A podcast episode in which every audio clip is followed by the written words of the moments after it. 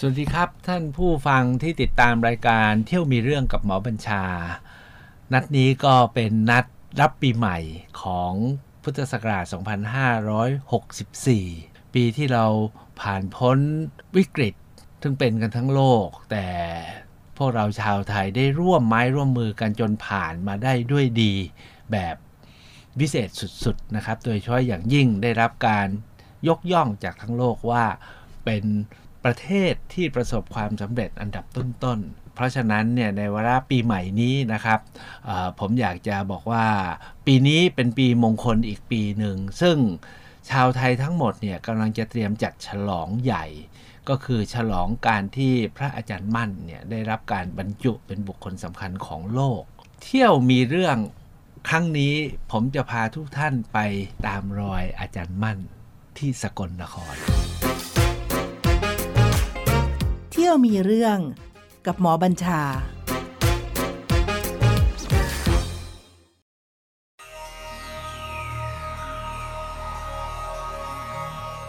หลายๆ คนโดยเฉพาะสำหรับผมเองแล้วก็พวกเราที่ทำงานเรื่องพระพุทธศาสนาเนี่ยเรามีความรู้สึกว่าสกลนครเนี่ยเป็นดินแดนศักดิ์สิทธิ์ ความศักดิ์สิทธิ์ที่สกลนครเนี่ยมีมาอย่างต่อเนื่องและยาวนาน แล้วคู่กันกับ ภูพาน ทุกท่านคงรู้จักภูพานนะครับ ภูพานที่มีพระตำหนักภูพานราชนิเวศ ที่พระเจ้าอยู่หัวรัชกาลที่ 9 ท่านไปสร้างพระตำหนักไว้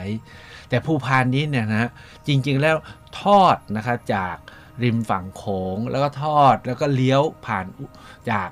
นครพนมสกลนครนะครับ กาลสินแล้วก็มาอุดรธานี แล้วก็เลี้ยวขึ้นไปจนจดแม่น้ำโขงแล้วเลยไปถึงเขตลาว ในภูพานเนี่ยโดยเฉพาะอย่างยิ่งที่แถบที่เรียกว่าภูพระบาทในจังหวัดอุดรธานีเนี่ยเราพบร่องรอย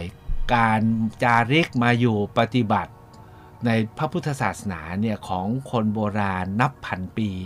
เยอะมากแล้วว่ากันว่าจริง ๆ แล้วท่านเดินตลอดแนวภูพาน เพราะฉะนั้นภูพานตอนล่างเนี่ยอยู่ที่สกลนคร นะครับแล้วก็เป็นดินแดนศักดิ์สิทธิ์ศักดิ์สิทธิ์ยังไงเนี่ยก็เอาว่าพ่อแม่ครูบาอาจารย์ โดยเฉพาะอย่างยิ่งอาจารย์มั่นกับคณะสิทธิ์เนี่ยนะครับมาตั้งหลักตั้งฐานกันอยู่ที่นี่และสืบมาจนถึงทุกวันนี้ เพราะฉะนั้น ปีใหม่นี้นะครับ ผมไม่รู้จะไปไหนนะครับ พามาภูพานก็แล้วกันนะครับ เพื่อที่จะให้ท่านได้มาร่วมรำลึกถึงบูรพาจารย์ พ่อแม่ครูบาอาจารย์ในพระพุทธศาสนาที่ช่วยฟื้นคืนกำลังสายปฏิบัติ สายป่า สายวิปัสสนา ให้กลับคืนมาในสังคมไทย แล้วก็เป็นสะดมหลักมาจนถึงทุกวันนี้นะครับ การเป็นดินแดนศักดิ์สิทธิ์ของสกลนครเนี่ยนอกจาก ฐานของพ่อแม่ครูบาอาจารย์ ซึ่งประเดี๋ยวผมจะนำไปนะครับ ผมอยากจะพาไปที่แดนแดนศักดิ์สิทธิ์ที่เป็นมาก่อนนะครับสำหรับสกลนคร เพราะถ้ามาสกลแล้วเนี่ยจุดแรกเนี่ยที่ใครจะต้องไปก็คือไปไปพระธาตุครับ คือไปพระธาตุก่อน ก่อนจะถึงพ่อแม่ครูบาอาจารย์ก็นึกถึงพระพุทธเจ้าก่อน ที่สกลนครเนี่ยมีพระธาตุที่เป็นของเก่านะครับ อยู่สองธาตุธาตุหนึ่งคือธาตุเชิงชุม อีกธาตุหนึ่งก็คือธาตุนารายเจงเวง แต่บางคนอาจจะบอกว่ามีสามธาตุก็คือธาตุภูเพก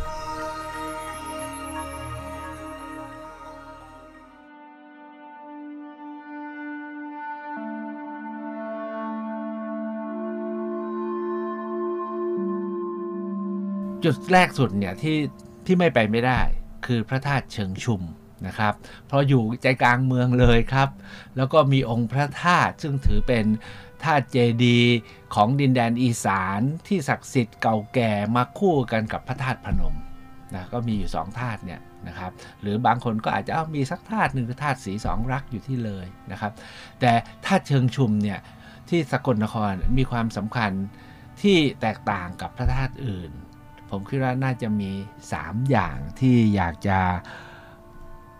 บอกท่านว่าไปแล้วไม่ห้ามพลาด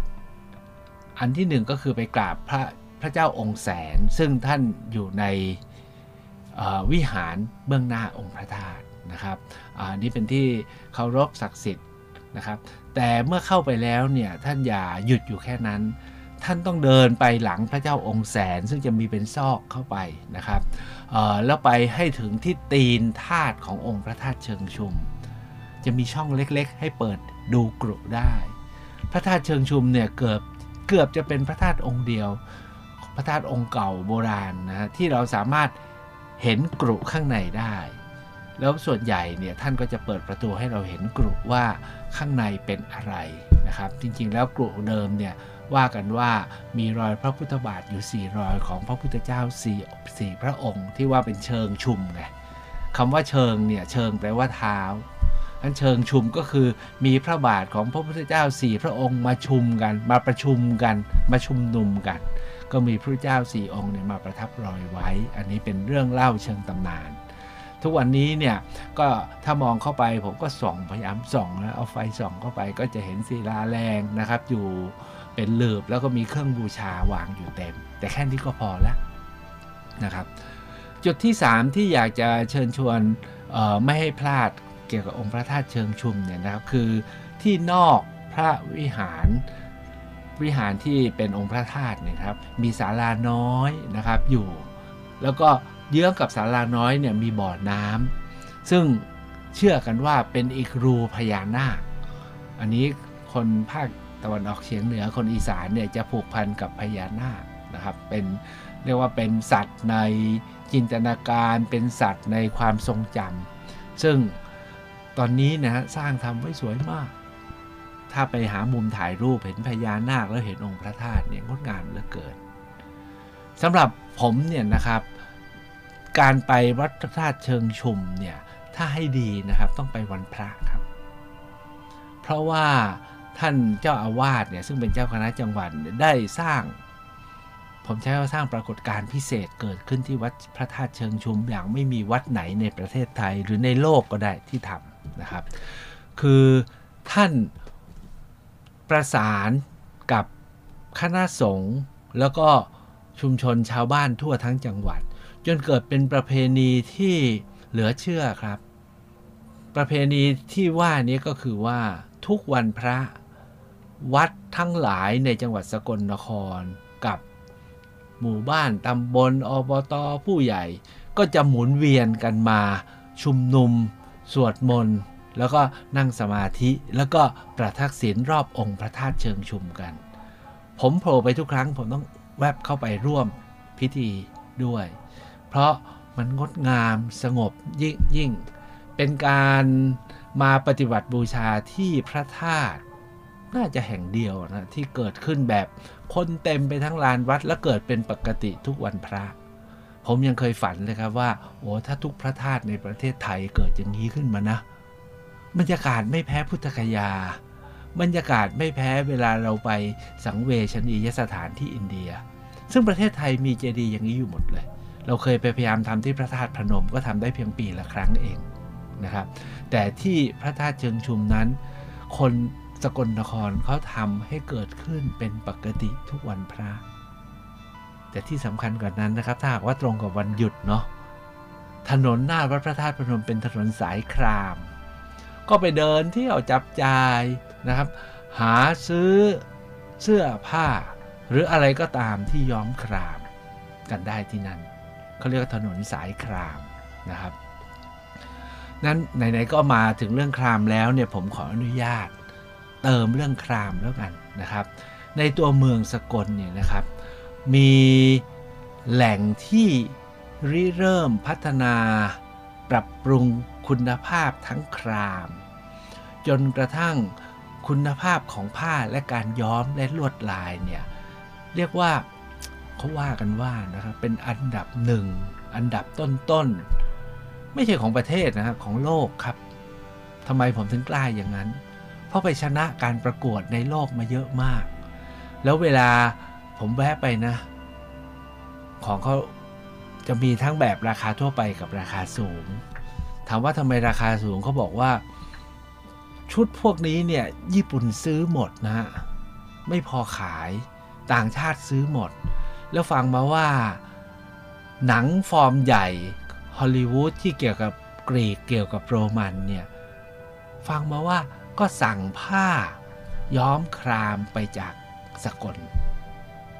ฟังมาว่านะครับจริงเท็จไม่รู้ผมพยายามถามเหมือนกันนะครับ แต่ฟังมาว่าแล้วทุกคนบอกว่าก็ฟังมาว่าเช่นนั้น มีสองสามเจ้าที่แบบผมเนี่ยใช้ของเขาอยู่ ก็ฝากแล้วกันแวะไปนะครับ เจ้าหนึ่งเนี่ยชื่อแม่ทีตา อันนี้โอ้โหผมผมผมใช้ของเขาตั้งแต่เมื่อ 30 ปีที่แล้ว แล้วทุกวันนี้เนี่ยเป็นของแบบระดับส่งออกอะครับ สวยมาก แต่ละชิ้นแต่ละผืนแล้วแต่ละชิ้นแต่ละผืนก็หนึ่งเดียวนะครับ อีกเจ้าหนึ่งเนี่ยอันนั้นของแม่ทีตาก็ระดับคุณแม่เนาะแล้วก็ตอนนี้ทำกันมา 3 รุ่นแล้วนะครับ แต่อีกเจ้าเนี่ยเป็นหนุ่มฮะเป็นหนุ่มรุ่นน้องผมที่โรงเรียนวชิราวุธ แล้วนึกไงก็ไม่รู้มาย้อมทำผ้าย้อมครามขาย ชื่อว่าแมนคราฟอันนี้ก็เข้าขั้นชนะประกวดออกงานผมว่าออกงาน หลายที่ทั่วโลกแล้ว โดยเฉพาะในญี่ปุ่นเนี่ยเป็นที่คลั่งไคล้งานของเขาเพราะฉะนั้นไปสกลนะครับนอกจากไปที่พระธาตุเชิงชุมแล้วก็เดินเล่นถนนสายคราม ไม่ใช่วันหยุดก็มีหลายร้านครับ แล้วก็ลองไปสัมผัส แต่ถ้าสนใจนะลองค้นใน Google นะจะมีที่ให้คุณไปย้อมได้ด้วย ย้อมเองภายใน 1-2 ชั่วโมงก็ได้ผ้าครามกลับมาใส่ ผมเคยพาคณะไปก็ย้อมเสื้อยืดกันมาคนละตัวเอามาใส่กัน กลายเป็นเสื้อยืด ย้อมครามฝีมือเราเองนะครับ อันนั้นก็คือพระธาตุเชิงชุม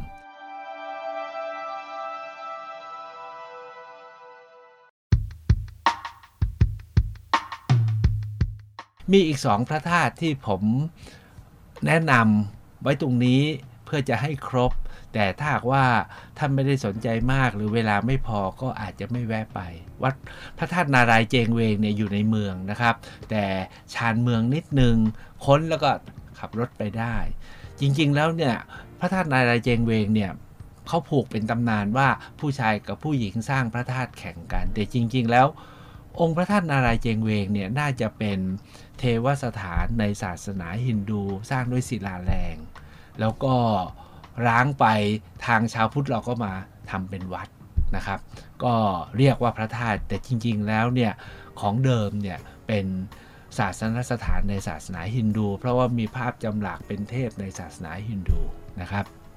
อีกธาตุหนึ่งเนี่ยธาตุภูเพกนะครับธาตุภูเพกเนี่ยอยู่ไกลออกไป ผมเนี่ยอ่านหนังสือแล้วฝันจะไปให้ได้ ฝันจะไปให้ได้นะครับได้ไปจริงอะสองครั้ง แต่เหนื่อย ก็เอาว่าแนะนำสำหรับคนที่สู้เพราะว่าจะต้องขึ้นบันไดไต่เขาไปสูงมาก แล้วขึ้นไปถึงแล้วเราก็จะเห็นเอาใช้คำว่าเป็นปราสาทหินนะของอารยธรรมขอมเขมรหรือลบบุรีนะครับ ที่บุกขึ้นมาแล้วสร้างไว้บนเขาสูงสุดหินก้อนใหญ่ ๆ ก็ไม่รู้ขนกันได้ยังไง แต่เอาว่าเห็นแล้วก็ทึ่งนั้นถ้าใครมีกำลัง จะแวะไปก็ท้าทายครับ อันนี้ต้องเรียกว่าท้าทายนะพระธาตุภูเพกนะครับ เอานะครับ อันนั้นก็คือเรื่องของพระธาตุนี่ส่วนที่สองเนี่ยก็คือความเป็นแดนศักดิ์สิทธิ์โดยเฉพาะอย่างยิ่งเป็นแดนของพ่อแม่ครูบาอาจารย์ สายวิปัสสนาของสังคมไทยที่ผมขึ้นต้นว่าปีนี้สังคมไทยกำลังจะฉลอง 150 ปี ท่านอาจารย์มั่น ซึ่งได้รับบรรจุเป็นบุคคลสำคัญของโลกนะครับ เพราะฉะนั้นก็การไปสกลนครเนี่ยก็ต้องพลาดไม่ได้นะครับ ที่จะไปตามรอยท่านอาจารย์มั่นนะครับ ถามว่าไปที่ไหน จริงๆเนี่ยท่านอาจารย์มั่นเนี่ยท่านเป็นคนอุบลถ้าว่าท่านตามตอนที่ผมพาไปเที่ยวอุบลเมื่อก่อนสิ้นปีเนี่ยนะครับ ก็ได้เล่าไปแล้วนะว่ามีวัดอะไรบ้างนะครับของอุบล แต่ในตอน พอท่านอาจารย์มั่นเนี่ยพอท่านบวชเรียนแล้วก็เริ่มตั้งหลักได้เนี่ยท่านก็ทุดงมาอยู่แถวนี้แหละครับ มาอยู่ที่แถวแถวสกลนี่แหละ พออยู่สกลเสร็จเนื่องจากท่านเนี่ยไม่อยู่วัดถือทุดงควัดท่านก็ไปต่อขึ้นไปอยู่เชียงใหม่ ทุกคนคงรู้นะครับ ไปอยู่วัดเจดีหลวงไปอยู่อีกหลายวัด แล้วต่อหลังท่านก็เลยไปอยู่ในเขตลาว แล้วพอถึงช่วงท้ายสุดของท่านอาจารย์มั่นเนี่ยนะครับ คณะศิษยานุศิษย์ของท่านเนี่ยก็อาราธนานิมนต์ให้ท่านกลับมาอยู่อีสานนะครับ เพราะว่าท่านชราแล้ว ท่านก็ลงมาอยู่ที่อุดร แต่พออยู่ที่อุดรเสร็จท่านก็ถือธุดง ท่านก็ออกจากอุดรก็มาที่สกล แล้วช่วงสุดท้าย ของชีวิตท่านอาจารย์มั่นถ้าก็วนเวียนอยู่กับหลายวัดที่สกลนคร โดยเฉพาะอย่างยิ่งวัดที่เกี่ยวกับท่านอาจารย์มั่นแบบเต็มๆที่หากว่ามาสกลแล้วไม่อยากให้พลาดมีสองวัดครับ คือวัดป่าบ้านหนองผือ กับวัดป่าสุทธาวาส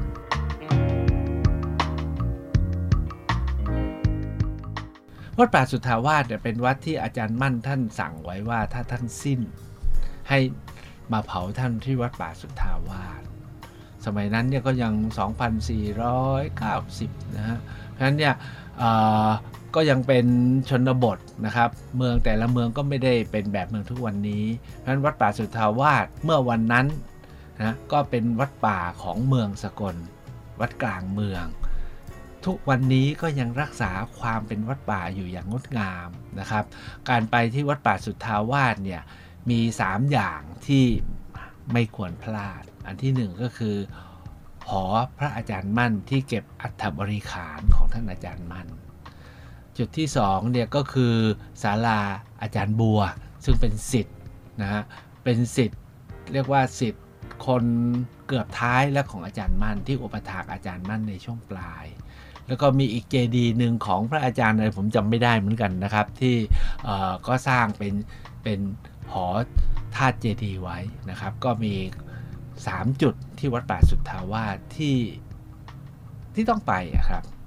แต่ถ้ามีเวลาเนี่ยนะครับ ก็ออกไปที่วัดป่าบ้านหนองผือนะครับ ซึ่งเป็นที่ที่อาจารย์มั่นอยู่จนเรียกว่าอาพาธหนักแล้ว แล้วคณะสิทธิ์ก็ระลึกได้ว่าอาจารย์มั่นเนี่ยบอกว่าให้พาไปเผาที่วัดป่าสุทธาวาสคณะสิทธิ์ก็เลย พาร่างของท่านอาจารย์มั่นที่ที่อาพาธหนักเนี่ยหามกันมาตามหลายทางแล้วก็ผ่านอีกหลายจุดนะครับ แต่วัดป่าวัดหนองผือเนี่ยเป็นจุดที่ท่านอาจารย์มั่นอยู่ยาว แล้วมีคณะสิทธิ์มาอยู่ด้วย มีกุฏิอาจารย์บัว มีกุฏิอาจารย์วิริยัง แล้วก็มีกุฏิอาจารย์มั่น มีแม้กระทั่งช่องที่เวลาอาจารย์มั่นถ่ายก็อุจจาระของท่านเนี่ยมูลของท่านก็จะลงมาทางช่องนี้ พวกผมเคยพาคณะไปนั่งสมาธิข้ามคืนกันอยู่ใต้กุฏิอาจารย์มั่นด้วยนะครับเพราะฉะนั้นถ้าว่างเนี่ยควรจะไปที่สำคัญก็คือ 2-3 ปีมานี้นะครับมีการสร้างหอ เรียกว่าหอธาตุเจดีเพื่อรวบรวมรูปของคณะสิทธิ์ของอาจารย์มั่นไว้ที่นี้นะครับเพราะฉะนั้นเวลาไปเนี่ยมันจะอิ่มเอิบ หรือว่าไปค้างคืน แต่ต้องไปแบบผู้ปฏิบัตินะครับ เราไปขอหลวงพ่ออยู่ได้นะครับ ก็คือที่วัดป่าบ้านหนองผือนะครับ อันนี้ก็คือไปกระตามรอยท่านอาจารย์มันแต่ในสกลนี่ยังมีวัดอีก 3 วัดที่ผมเอาว่าพอมีเวลานะครับว่าอยากจะย้ำอยากจะเรียนว่าไหนๆมาแล้วนะครับ มาแดนศักดิ์สิทธิ์แล้วเนี่ยลองไปซึมซับนะรับนะรับอารมณ์นะรับความอิ่ม ของพระพุทธศาสนาที่มีพ่อแม่ครูบาอาจารย์ช่วยสืบสารลงมาจนถึงพวกเราในวันนี้นะครับ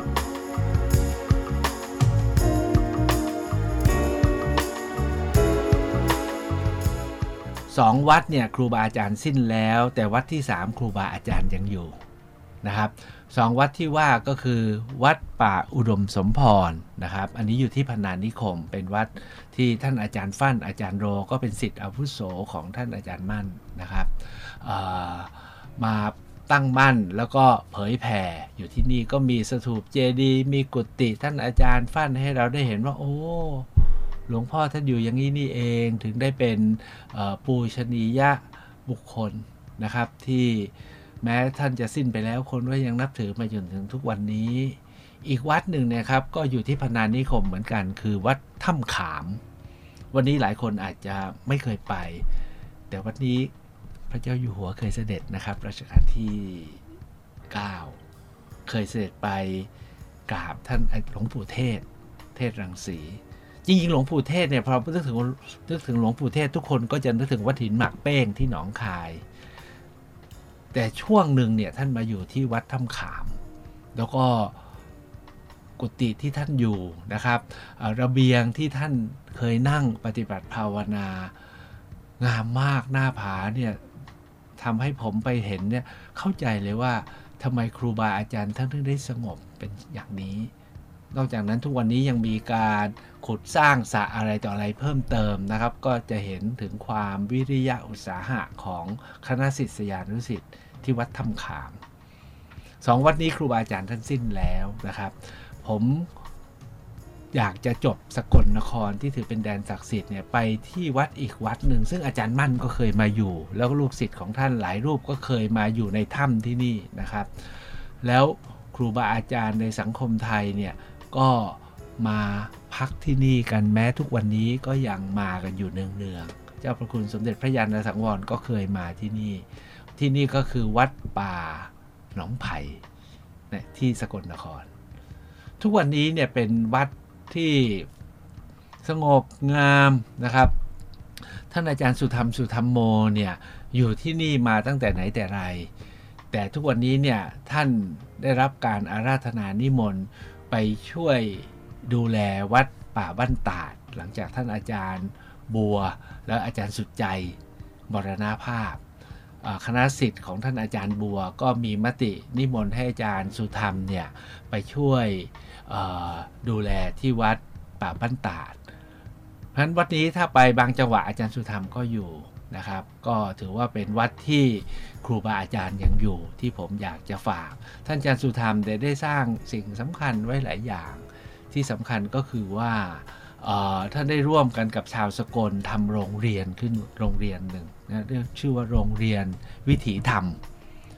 เป็นโรงเรียนที่น่าสนใจมากเด็กๆน่ารักนะครับ แล้วก็ไม่ใช่เพียงอาจารย์สุธรรมครับ ท่านอาจารย์รันจวนจากสวนโมกขพารารามเนี่ยในวัยท้ายเนี่ยนะครับท่านหลังจากอาจารย์พุทธทาสสิ้นเนี่ยท่านก็มาอยู่ที่วัดป่าหนองไผ่ แล้วพอท่านสิ้นเนี่ยท่านอาจารย์สุธรรมกับคณะสิทธิ์ก็รวมกันสร้างพิพิธภัณฑ์ และสถานปฏิบัติธรรมอาจารย์รันจวน เพิ่งจะเสร็จและทำพิธีเปิดกันไปเมื่อเมื่อก่อนสิ้นปี เพราะฉะนั้นเนี่ยวัดนี้จึงเป็นอีกวัดหนึ่งที่ผมแนะนำให้ไป สรุปนะครับ ปีนี้นะฮะเป็นปีที่เราฉลองท่านอาจารย์มั่น 150 ปี เป็นบุคคลสำคัญของโลก ก็แวะไปสกลครับ ไปตามรอยท่านอาจารย์มั่นตามวัดต่างๆ ที่ผมได้กล่าวแล้ว แล้วก็แวะสังบูชาพระธาตุที่พระธาตุเชิงชุมบวกพระธาตุนั่นๆ แล้วก็หาซื้อผ้าคราม กลับมาใช้ที่บ้าน สวัสดีปีใหม่ครับ เที่ยวมีเรื่องกับหมอบัญชา